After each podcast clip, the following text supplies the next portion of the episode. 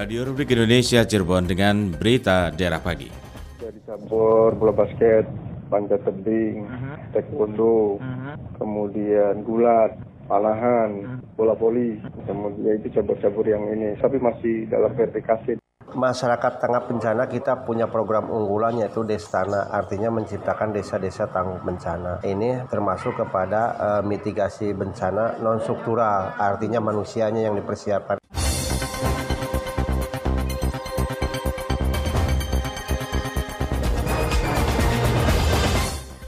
Sampaikan sari berita terlebih dahulu sebelum Anda akan menyimak keseluruhan rangkaian berita daerah pagi di antaranya.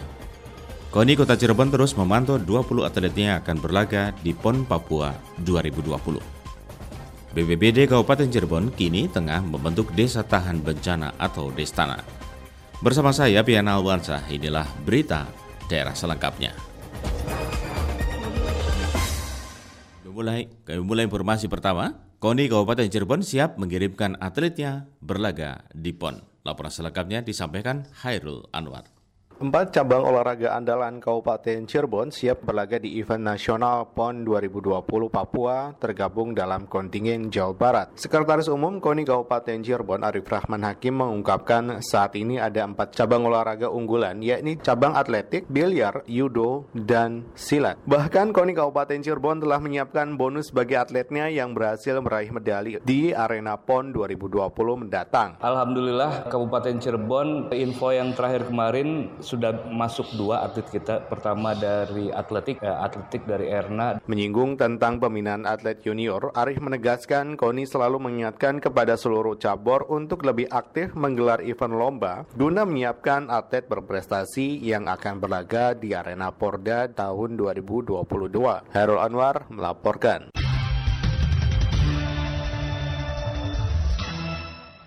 KONI Kota Cirebon terus memantau 20 atlet yang akan berlaga di PON Papua 2020. Laporan selengkapnya disampaikan Aji Satria.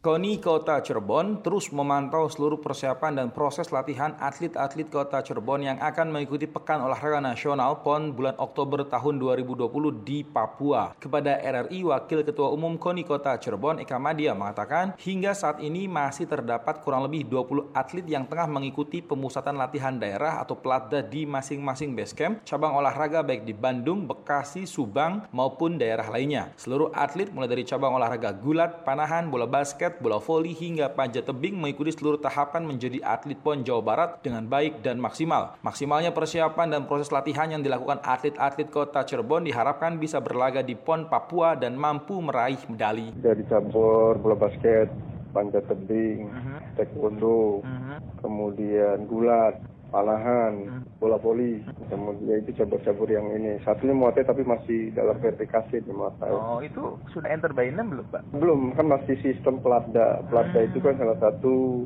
proses penggodogan nanti untuk menuju promosi degradasi. Aplikasinya kemungkinan di April. Kurang lebih ada berapa atlet, Pak, yang terpantau? Yang terpantau ini sampai sekarang ini kita ada sekitar 20 atlet masih 20 pantauan. Mereka latihan di ada di camp-camp, ada yang di Bandung, ada yang di Bekasi.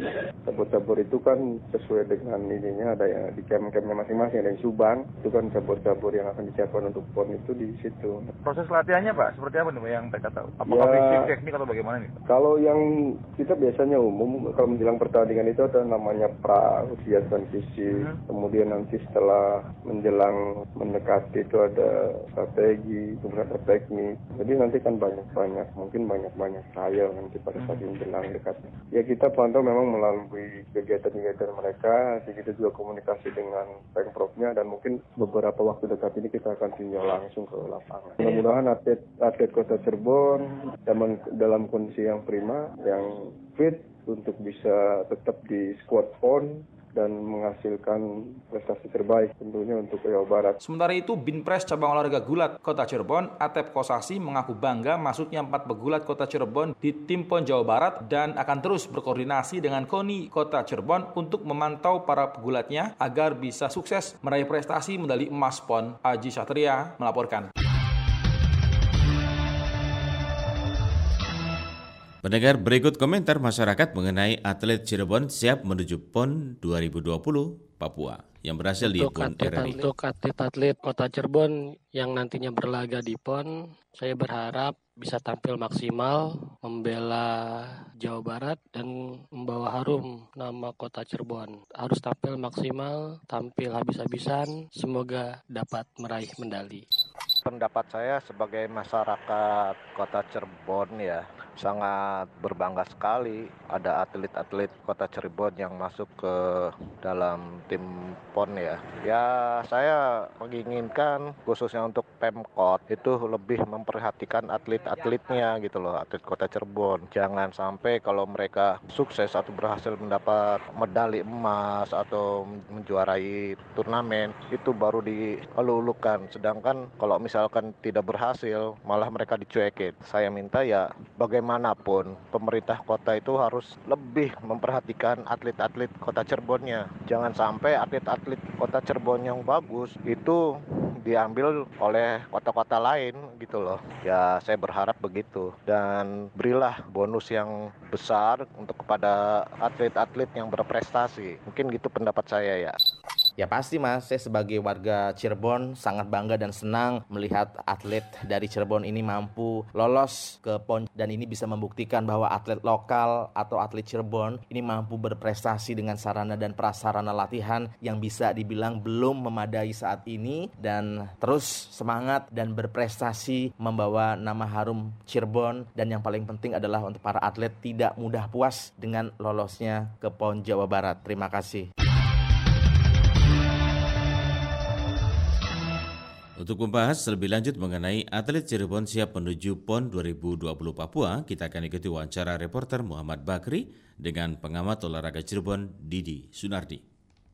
Assalamualaikum warahmatullahi wabarakatuh Pak Didi.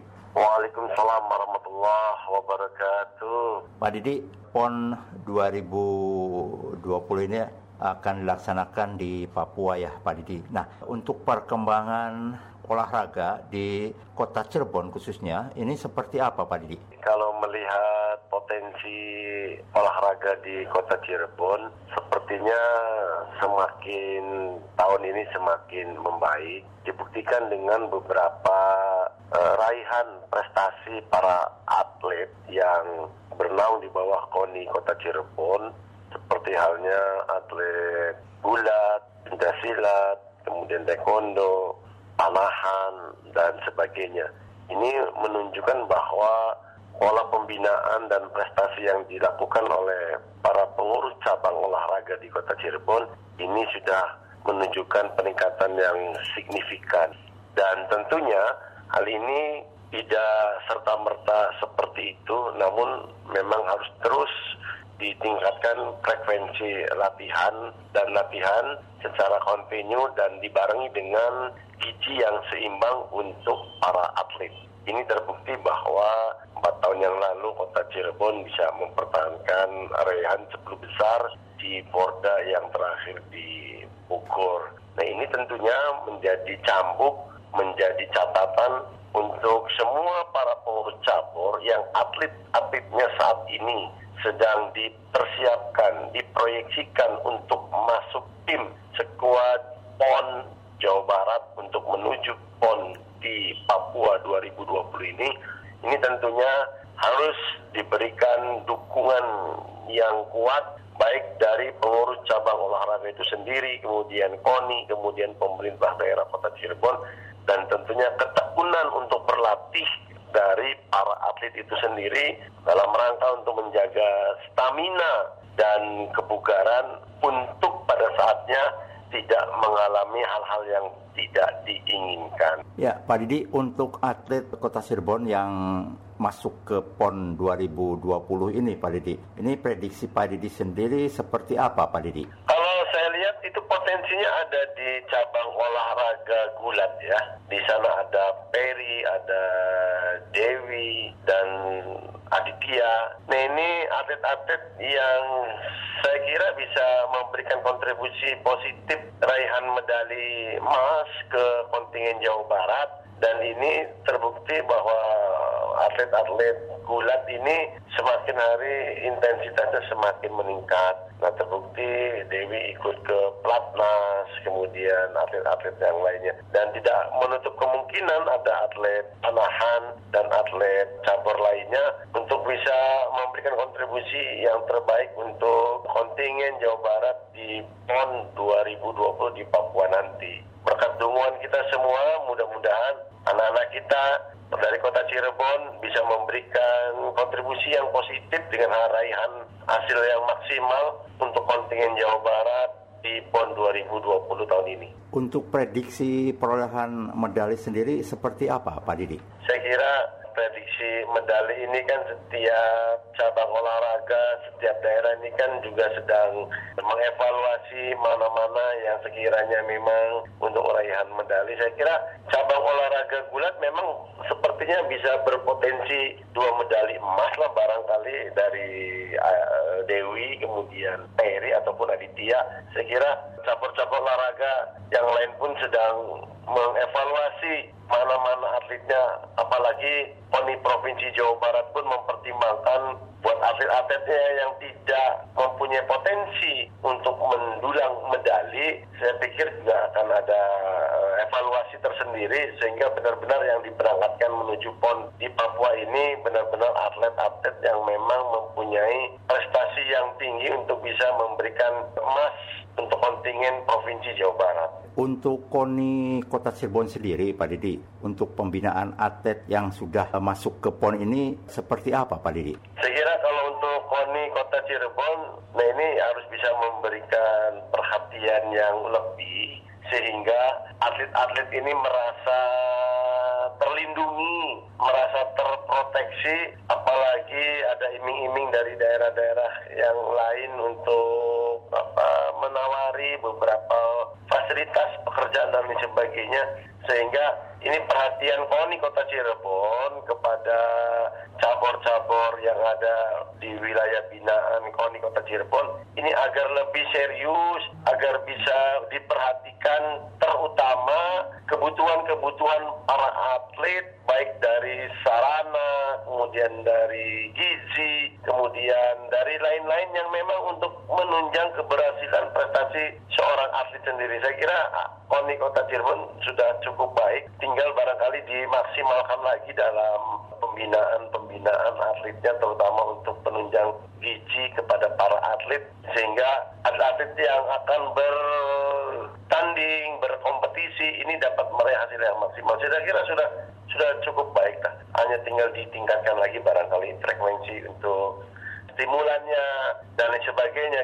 Untuk latihan sendiri Pak Didi, untuk latihan KONI sendiri harus seperti apa untuk para atlet yang sudah masuk ke PON ini Pak Didi? Untuk latihan-latihan itu kan KONI sudah mendelegasikan memberikan kewenangan penuh kepada tiap-tiap caburnya. Atau barangkali mendekati PON yang ke 2020 di Papua ini, KONI agar segera mengundang para atlet, para cabur untuk bisa mengevaluasi sampai sejauh mana perkembangan atletnya yang akan bertanding di PON 2020 ini sehingga akan ketahuan mana yang masih ada kekurangan, mana yang sudah berprestasi bahkan harus lebih tingkatkan dan mana yang belum sama sekali. Ini harus bisa disinergikan antara kepentingan PONI Kota Cirebon dengan pengurus cabur yang memiliki atlet-atletnya bertanding di Papua nanti. Saya pikir ini perlu duduk bersama PONI Kota Cirebon dengan para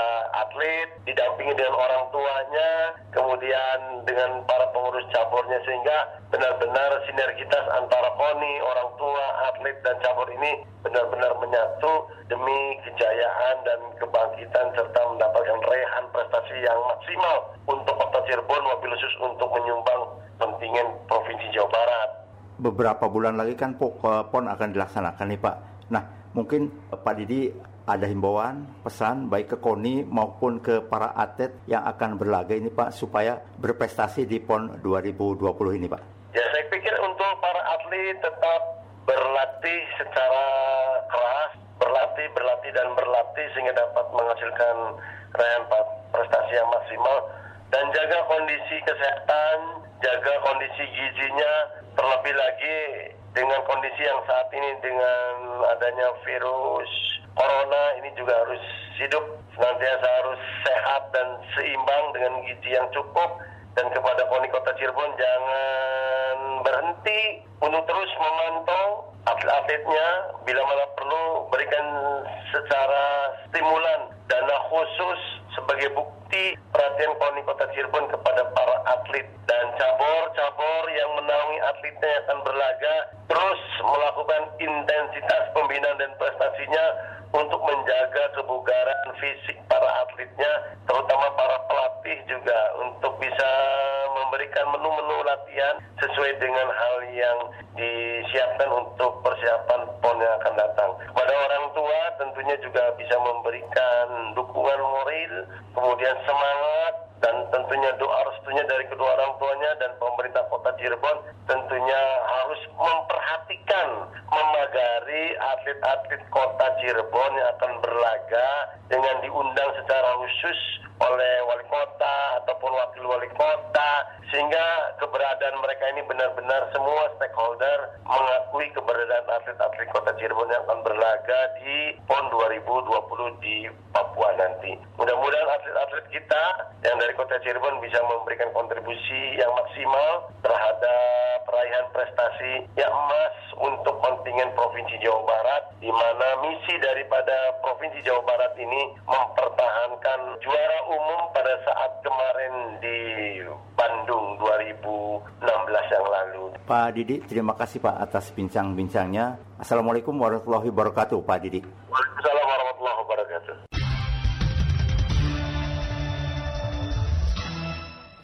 Dan topik utama kita pada pagi hari ini dalam dialog pagi pada pukul 8 juga akan membahas terkait dengan atlet Cirebon siap menuju PON 2020 Papua yang akan kami hadirkan mulai pukul 8. Dan Anda nanti juga bisa berinteraksi bersama kami. Kami lanjutkan ke berita yang lainnya. Mengkonsumsi makanan bergizi akan terhindar dari virus corona. Selengkapnya disampaikan Cece Rukmana.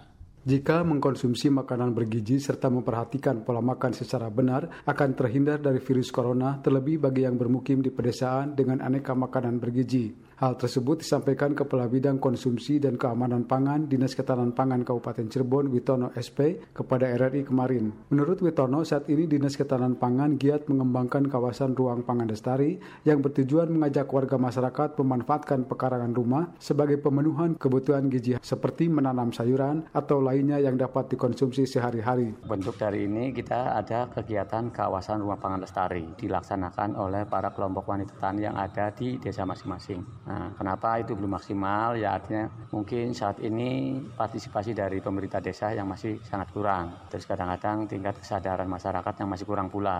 Tapi kita artinya tidak tinggal diam ya terus berusaha. Sementara ahli gizi Hoirunisa AMG mengungkapkan saat ini warga masyarakat khususnya dari kalangan generasi muda hanya paham gizi yang sehat namun tidak menerapkan pola makanan sehat. Sehingga mereka lebih menyukai junk food daripada makanan tradisional yang sebenarnya memiliki kadar gizi tinggi dan menyehatkan. Sebaiknya kita tetap makan tiga kali makanan pokok, dua kali selingan. Ada karbohidrat, ada lauk hewani, lauk nabati, kemudian sayuran, jangan lupa buah. Batasi makanan yang berlemak, manis, jangan terlalu asin. Witono dan Hoirunisa meyakini mengkonsumsi aneka menu olahan makanan tradisional yang banyak mengandung rempah akan mampu menangkal virus corona dan membuat tubuh lebih imun dari berbagai penyakit. Cacar Mana melaporkan. BPBD Kabupaten Cirebon kini tengah membentuk Desa Tahan Bencana atau Destana. Laporan selengkapnya disampaikan Nono Kartono. Kepala Pelaksana Badan Penanggulangan Bencana Daerah BPBD Kabupaten Cirebon, Dadang Suhendra, mengakui adanya program acara kentongan di RRI sangat membantu pihaknya dalam membentuk desa tahan bencana. Kepada RRI, Dadang menjelaskan saat ini pihaknya sedang menggalakkan pembentukan desa tahan bencana, Destana, dalam arti menyiapkan masyarakat untuk tanggap dan memahami potensi bencana apa saja di wilayah desanya. Masyarakat tanggap bencana kita punya program unggulan yaitu Destana, artinya menciptakan desa-desa tangguh bencana bencana. Ini termasuk kepada uh, mitigasi bencana non struktural, artinya manusianya yang dipersiapkan SDM-nya. Kita sudah melatih di Kabupaten Cirebon ini di di 8 desa. Insya Allah 2020 ini ada tambahan 20 desa. Jadi artinya SDM-nya atau masyarakatnya yang dipersiapkan untuk tangguh bencana. Tangguh bencana intinya yaitu masyarakat tersebut mengenali potensi bencana di daerahnya apa. Dadang menambahkan pihaknya juga telah memetakan daerah-daerah rawan bencana di wilayah Kabupaten Cirebon. Di antaranya wilayah timur Kabupaten Cirebon ada 8 wilayah kecamatan rawan banjir, wilayah selatan 6 kecamatan rawan longsor, dan wilayah barat ada 6 kecamatan rawan banjir. Bahkan kini di wilayah tengah Kabupaten Cirebon juga ada wilayah yang rawan bencana banjir. Nono Kartono melaporkan. Sultan Sepuh ke-14 Keraton Kesepuan, Pangeran Raja Adipati Arif Natadeningrat menyambut gembira dikembalikannya keris Pangeran Diponegoro oleh Raja Belanda kepada Presiden RI Joko Widodo di Istana Bogor. Sultan mengapresiasi dan menghargai permintaan maaf Raja Belanda kepada bangsa Indonesia karena telah menjajah kurang lebih 350 tahun. Diharapkan salah satu benda pusaka milik masyarakat Cirebon juga ikut dikembalikan karena menurut catatan, bendera Cirebon yang asli ada di Belanda, sedangkan duplikatnya di Museum Tekstil DKI Jakarta. Bendera Cirebon yang berusia sekitar 500 tahun memiliki nilai sejarah yang tinggi dan merupakan kebanggaan Cirebon. Sultan Arif yang juga Ketua Umum Forum Silaturahmi Keraton Nusantara meminta kepada Raja Belanda untuk mengembalikan semua pusaka keraton senusantara berikut dokumen dan naskah-naskah kunonya. Sangat menghargai jika pusaka-pusaka keraton senusantara dikembalikan ke pemiliknya. Selama ini, warga Cirebon hanya mencontoh bendera duplikatnya.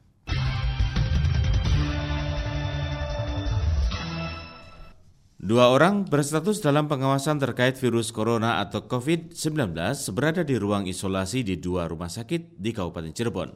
Dua orang suspek virus corona tersebut masih menunggu hasil laboratorium setelah pengambilan sampel swab. Kepada Dinas Maksud kami, Kepala Dinas Kesehatan Kabupaten Cirebon, Eni Suhaini mengatakan dua pasien suspek virus corona masih menjalani perawatan di ruang isolasi di dua rumah sakit di Kabupaten Cirebon.